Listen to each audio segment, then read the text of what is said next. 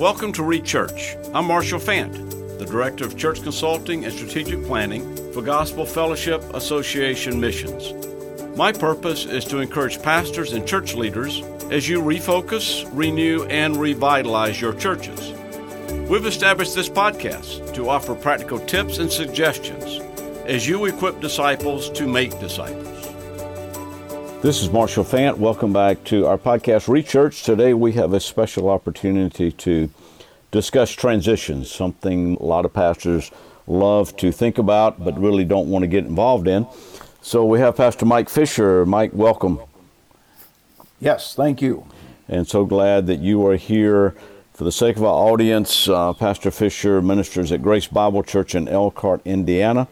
Mike, tell us a little bit about how long you've been there, the city, your wife, your ministry there, and just fill everybody in on that. We are at Grace Bible Church in Elkhart, Indiana, and I've been here for 37 years, and it's in northern Indiana, about a city of about 50,000. Uh, the church is about 70 years old, and uh, we've had great ministry here, and the Lord has been good. My wife, she's very involved in the children's ministry and uh, playing the piano in the ladies' ministry, real partner in the ministry. We have a, a good church here, and the Lord has just blessed us these years. All right, so the church, uh, 70 years old now, the current attendance for our hearers, uh, I've been in your church, I think, what did you say, 250, 300 currently yeah, right is what there. it's doing? Yes, sir. And uh, so over the 37 years you've been there, obviously they have known you, they love you, or and you love them, or you wouldn't stay there. But yes, sir. You started thinking about uh, transition. Now, the best I remember, and you can correct me, there was not a health problem with you or your wife. No. no. So this was not a sudden decision you made. You weren't reacting to anything. So please tell our listeners first, why did you decide to go ahead and start transitioning when you were only, or plan it when you were only 62? When I was 62, I had been here for over 30 years, and I just saw my son do a transition from him being assistant to being the pastor, and I realized that is a great thing to do if God's in it. You do it for the sake of the church, mm. and you realize the church has to continue. And I've seen other guys who did not do a transition and just quit, and the church suffered in getting a new pastor, mm. and uh, it, it, was just sad. So at 62, I realized that hey, we got to get a plan, a five-year, eight-year plan. I'll be 70 in eight years, and I said, let's ask God to see if He will give us a man hmm. that will come in and take yeah. over and grow the church, and that'd thrill me to no end to come back in 20 years and see it thriving. Amen. All right, so let me ask you this: so you say we. So that was your wife was totally on board with this? Uh, my wife was on board with this. Uh, I told the deacons about it, the leadership, and they were all on board with it. They were not wanting me to leave, but they realized we got to have a plan. And if we don't have a plan, nothing happens. Mm.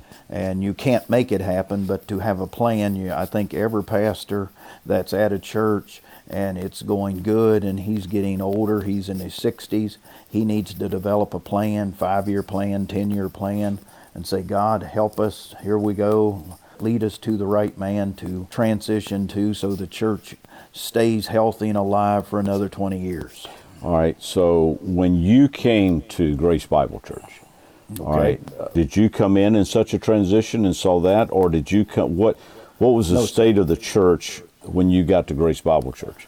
I got to Grace Bible Church, and they just called a pastor and I became the pastor, and the one before me resigned. And the church was in a time of needing great leadership, and the Lord just brought me in, and we jived together and made it happen. Uh, but I, I wouldn't want to do that when the church is a little larger and uh, touching the community well. You want it to keep going. You don't want it, the church to suffer. Amen. All right, so if someone is listening to us, and let's say they had not really thought about planning for a transition, there, there, there is a thought that says, well, I don't want to get in the church's way. They got to find God's man. I just want to get out of the way so they can. And therefore, I'm not going to be involved in any part of the transition. I'll preach and then just leave. What would you say to that man? If he doesn't have a good relationship with the deacons and with the leadership of the church, they might not want him to be involved. But if you have a great relationship and they're wanting you to stay and you realize you're getting 60ish, you need to develop a, a five year plan. You can't make it happen. But if God's in it, it is wonderful to save the church from, from all kinds of heartache or all kinds of dysfunctional, and uh, it lets it become a, a wonderful place for the church to keep growing and a smooth transition. You don't have jealousies and all of the the activity of the flesh there. It's, it's just wonderful. I encourage every man, if he's got a good ministry and he's getting older, to set a plan in his 60s and see if God's in it. Uh, amen to that. Now, let me also, I've been in your church. You have tremendous unity in your church, from what I can tell. We, we do. And so God's it's been good. It's you, your wife. You have a great administrative assistant. Uh, tell do. tell our audience her first name and how all that works together.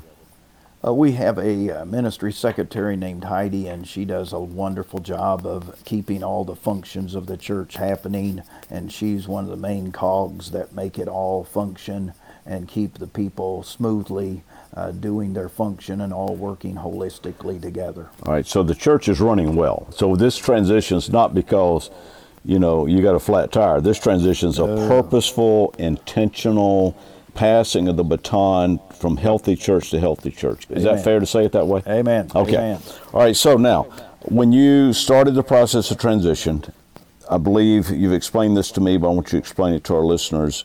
What the process was you did, you went and found um, a young man that you thought you could work with, and you brought him in. But tell us, was a pulpit committee involved? How did all this take place as you were seeking God's will and God's man uh, for that position? We, we started when I was 62 in 2014 and started looking for another youth pastor. And in 15, we didn't find him for a while. It was discouraging some not finding. And then God brought Kyle to us in October 2015. And we made certain he was a fit to the church. And we, we worked together and we were like minded. We worked hard at that and then we brought him in and he candidated and we brought him in in 2016 and we've been working together. When he came in he knew that he was going to be considered for the next pastor. Mm-hmm. And all that was communicated to the leadership the church.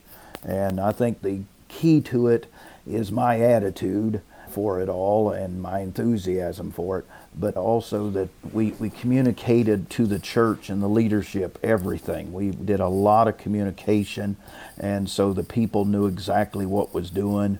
And in 2017, 2018, here in 2019, it's been the year of change. He's half and I'm half of everything. Okay. We're, we're a co-pastor team, and then he's going to take over in 2020 and it's he's going to be pastor and I'm going to be his assistant, pastor emeritus, and it should just flow flow good. He increases, I decrease. Okay. All right, now, for the sake of our listeners, I've met both of you and I've seen you work together, so there's harmony there. And Yes. there's harmony and unity in the church, and we don't ever want to take that for granted. No. Is there anything that you would tell as somebody is listening that is, it just doesn't say, well, I just don't see, you know, why I need to be involved in the transition. So they're the pastor. So what would you tell this guy that has that mindset? do you want the church to succeed after you're gone? And if you have a good relationship, if you don't have a good relationship with your leadership and all of that, and they don't trust you, you're not going to make this happen.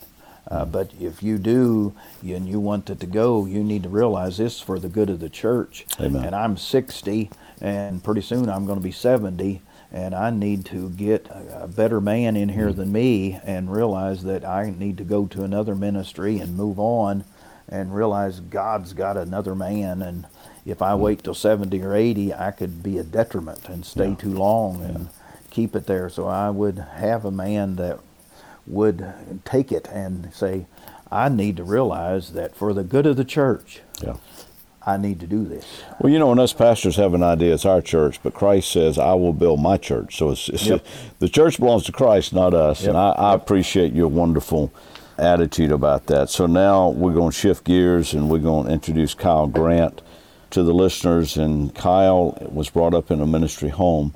So, Pastor Fisher, thank you so much for your time. And as we now switch into Kyle, Kyle, thank you for joining us. Thank you. Thanks for having us. So, Kyle Grant, Pastor Fisher, is now 67. Currently, how old are you? I am 26. All right, so big, the next generation, literally. All right, so Kyle, with your background, tell us a little bit. Right. You're married, you currently have two children. Yeah, so I'm married. We have a 18 month old little girl named Everly, Okay. and we've got a little boy due in October. There so we go. com- Coming right. on quick. And your wife's name is? Julia. Julia. Couldn't do this what I do without her. Wouldn't want to. That's right, Wouldn't want Pastor. to even think about it. Pastor Fisher said the same thing about his wife, so I think the church is seeing a united marriage in ministry with the Fishers and now with the Grants. Now, Kyle, tell everybody you were brought up in a ministry home. Yeah, so my dad was pastoring, preaching the entire time I was raised. We started in evangelism, moved to Georgia. Dad planted a church there. And then my junior year of college, he took a church in Ohio and pastored there until just a, last year sometime. So, you know, I, I look back and I know that within the sovereignty of God, there's preparation even there, being in church planning, especially as a teenager Yeah. seeing all parts of church ministry, knowing that it is it's a broken blessing. It is beautiful. It's an incredible privilege. It has its joys and its glories, but it has its valleys and its discouragements. Mm. I knew to a certain extent that I was not getting into anything easy. And so, you know, I'm so thankful to the Lord that He, even in those times and in those years, was preparing me. I think guys can can get out of college and have a utopian idea of ministry. It's just unicorns and roses, and it's just not. It's, it's wonderful, and I, I wouldn't want to do anything else. But it is called the work of the ministry. Yeah, yeah, and it's it's tough. Yeah, It's hard. All right, so um, let me ask you some questions. Yeah. All right, so as you are now at this stage, you've been there two and a half years, you're about to be voted on as a senior pastor.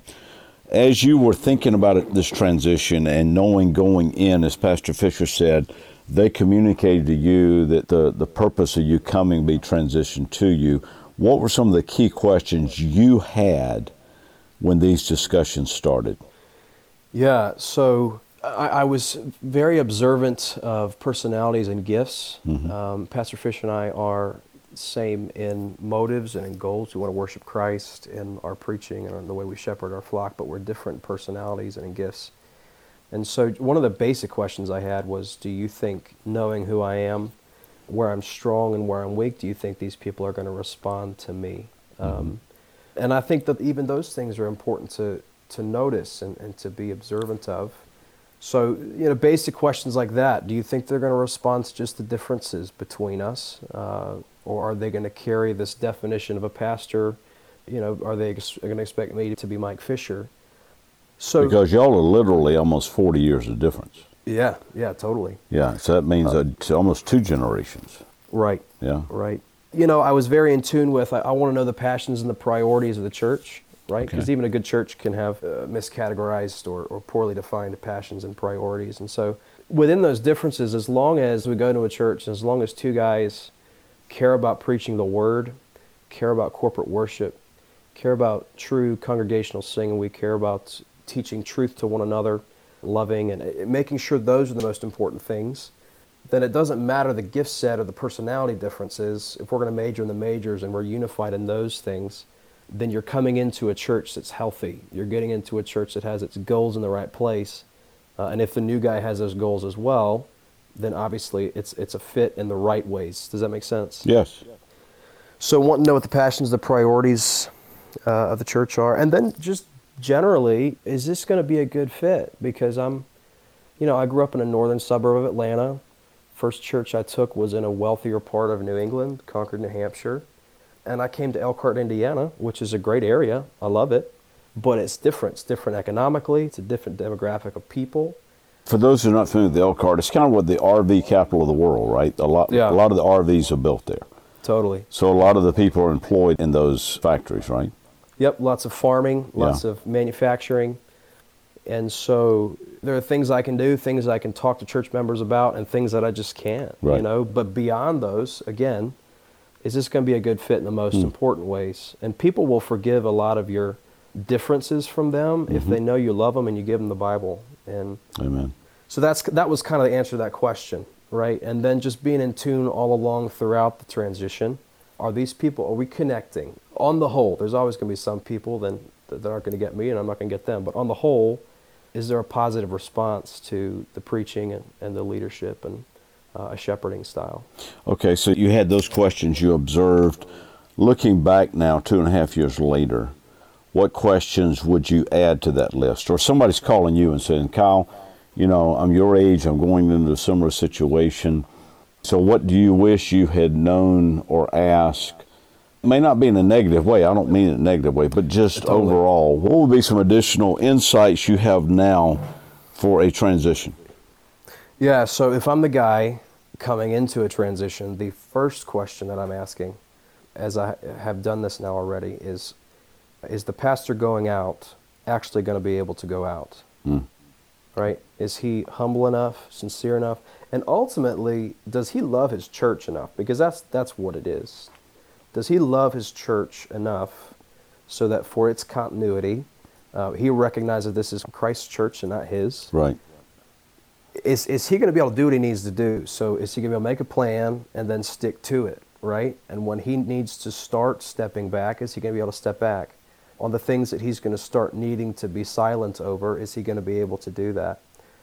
Because you hear transition, you know, horror stories where Yeah. they, they didn't have a plan, or Right. the other horror stories they did have a plan. All right, now when you talk about the plan, was that plan in writing? Was there a set thing in writing? How was this Yeah. communicated? Yeah, so when we came and I candidated as the assistant pastor, Right. um, and not just over youth. I did other things around here. So it was it was in writing. There was a, Pastor Fisher showed me a five year plan, the vision Okay. of the church and the ministry of the church. Well, don't you think that it's important that if oh. you're the guy coming in, that's not just somebody's dream, but the dream has been communicated, written, and taught through with the leadership? Absolutely, it's not just this ethereal concept that's Right. out there. You know, we're we're we're talking about that. No, I I want to know. I don't need an exact timeline, but I, I Yeah. need a basic timeline, and I need I need a plan for for the congregation. The congregation needs a plan. We don't want we don't want question marks in the pews either. So, um, having things in writing, outlined. We've actually we've adjusted the timeline. The original timeline was the vote wouldn't be for a few years down the road, and so if the timeline needs to change, we follow the leading Yeah. of the Lord in that. Yeah. Um, but you had an outline in writing. Totally, Okay. totally. So if you were talking to another young man concerning a transition, wouldn't you say it'd almost be imperative to have it in writing? Some kind, I mean, a sketch, an outline, a skeleton of what would be taking place? Yes, and not only that, but that plan has been communicated. Yeah, So okay. that, so that at least the deacons know about this. Right. If you're an elder ministry, at least the elders know about Yeah, this. Yeah. So this is not just the pastor's idea, and so that you're not stuck in a spot where you come Mm-hmm. in at a deacon's meeting, the pastor lays out this plan that he's communicated to you, but no one else, and then two people are in the hot seat. So, yeah, definitely. All right, so what would you say uh, would be some common obstacles? I'm not saying Grace Bible had to go through it, but now that you've been living this for two and a half years, what would you say some of those common obstacles would be that pastors or deacons listening to this, or maybe even pastors' wives listening to this, that they would need to be aware of? You know, I think it might vary. My obstacle, well, let me take a step back. Recognizing some obstacles are inevitable and not letting them bother you. Such as? Uh, I'm young. Yeah. There's nothing I can do about it. you Yeah. know? I'm going to get older, but it's going to be slow, Yeah, right? yeah, yeah. Um, I've joked that I'm going to get some Just for Men gray and make myself look older. but that could be an obstacle for some people, but there's no obstacle we're given that the Word doesn't address, right? right, okay. And the word says that I'm not supposed to say to people, don't despise my youth. I'm supposed to prove to them through my character yeah. And the way that I lead my family, the way that I open the word, that they shouldn't be despising my youth. It's not something I say, it's something that I do, right? So, so the word addresses that. It's inevitable, it's an obstacle, but it's something that I've got to face and our people have to face together. The, right. the second one I would say is that people are going to compare. Yeah. They're going to do that. Whether it's fair or not, they're going to do that. And I shouldn't allow that to bother me or worry me. People should be able to give pastors the benefit of the doubt. That's the congregation's responsibility. But again, if I'm faithful and I love people and I give them the word, then I want people I want people remembering those things about me, not that I'm Mike Fisher, right? All right, so let's talk about one of those comparisons. Yeah. All right, the, the church will experience. So right now, Pastor Fish and his wife, they're 67. Yep. Um, You are just the opposite. So they're empty nesters, Right. and you have one child, and another coming in. So the senior pastor now, you know, will be having young children in the home. So they're different. You will not have the flexibility or the availability as the Fishers. Is that Yeah. okay? So has that been communicated? I mean, I know it's obvious to anybody that sees your family and his family. Right. But has any of that been addressed yet, or how do you plan? Because again, it's two different seasons Yeah. of life. Yeah, totally. Yeah, so we feel that we should lay, at least wait until after the vote to really have candid conversations like that because we don't want to yet act like it's assumed, right? Got we don't want okay. the congregation to feel like they're just along for the ride. So we are praying, and by all indication, the vote's going to go well. God has been leading this way all along. There's great energy in our church right now. So after the vote, I anticipate two or three. I sit on the platform on a stool with Pastor Fisher, and we say, here's some differences. And uh, some of the differences that, that we can't avoid, and one of the ones you just said. Yeah. Uh, we, I, got, I have young children. And so I expect you as people to understand that my primary ministry, my primary hub of discipleship is my wife and my kids. However, I also understand that you expect me to do the work of the ministry, and that's that's obviously going to happen. I'm not going to neglect that, not Right. just because it's my job, but it's my calling. I have to do it. I want to do it. But yeah, having those honest conversations that, that people will get those differences, where we sit down in a less formal atmosphere and just kind of talk with the congregation, uh, lay down those expectations. But again, if I'm a faithful minister, then people are going to be able to tolerate those differences and not only tolerate, but, but grow to appreciate them. Yeah, and I also to say, uh, Pastor Fisher's not on with us right now, but again, I've I've been in the church. I think he has set the table for this to take place. He set the table for this communication to take place, and I think the one transitioning out, the burden is on him to initiate the mm. transition, and mm-hmm. to make sure the transition goes well. And so I think y'all are in the midst of that. Let me give one final question, okay? Yeah, yeah. All right, and this may be impossible to answer because you have not been through it. But if I'm a young guy calling you, there's a church that they're discussing this transition. What would be a game breaker? What would be one or two things? I mean, I think one of them would be without a definition of what's going to happen to the guy transitioning out if he mm-hmm. doesn't have a plan. Understand? Mm-hmm. All right, so that would be number one. What are just a couple other red flags, or maybe not any red flags, major, major deal breakers for a young man that he says, even though he may want to go there, he's desiring a senior pastorate, but Yep. boy, no, that won't work. What would be one thing? if within even within the outlined polity of the church, if the deacons run the church, Yeah. if a deacon runs a church, if the quality and the character of the men leading the church is poor, Right. you do not want to be coming into a church alone, being the lone mature influencer, nor do you want to come into a church needing to have your dukes up, right? Because Yeah. that that's just going to start out Yeah. a- with a bumpy road, and it's going to be really hard to Yeah, get there's no freedom. people there. behind you. Yeah, right, there's no freedom right. for ministry there. Um, yeah. yeah. Yeah. So I think as you look at the relationship with Pastor Fisher and his leadership, and I think with his endorsement and his humility and his uh, sensitivity to what the church needs to be doing, wouldn't you say that set the table for you? Oh, absolutely.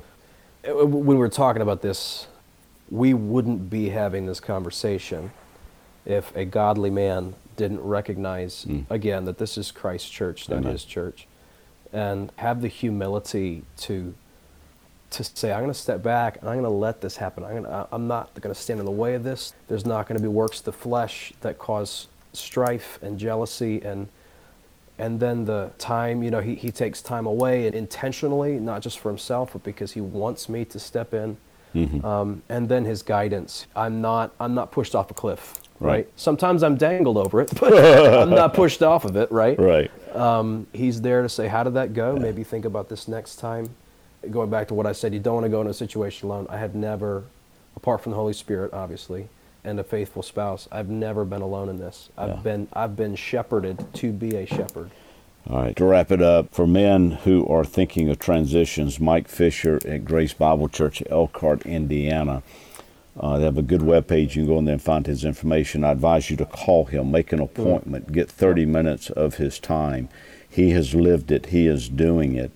And for young men considering going into a church transition, Kyle, give them your email address, please.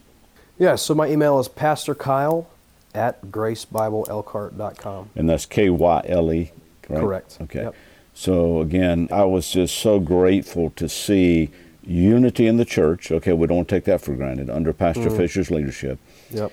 His burden to have the church of Christ, he wanted to be a great under shepherd in passing that leadership to the next generation. Mm-hmm. And again, I, I'm just so thankful for Pastor Fisher and his wife, and now Kyle and his wife, as that baton is passed, it's going smooth. We're very grateful for that.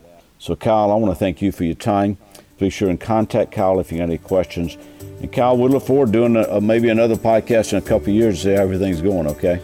That'd be great. Thank you right. so much Thanks, for, brother. for doing this. Thank you for your ministry to the church.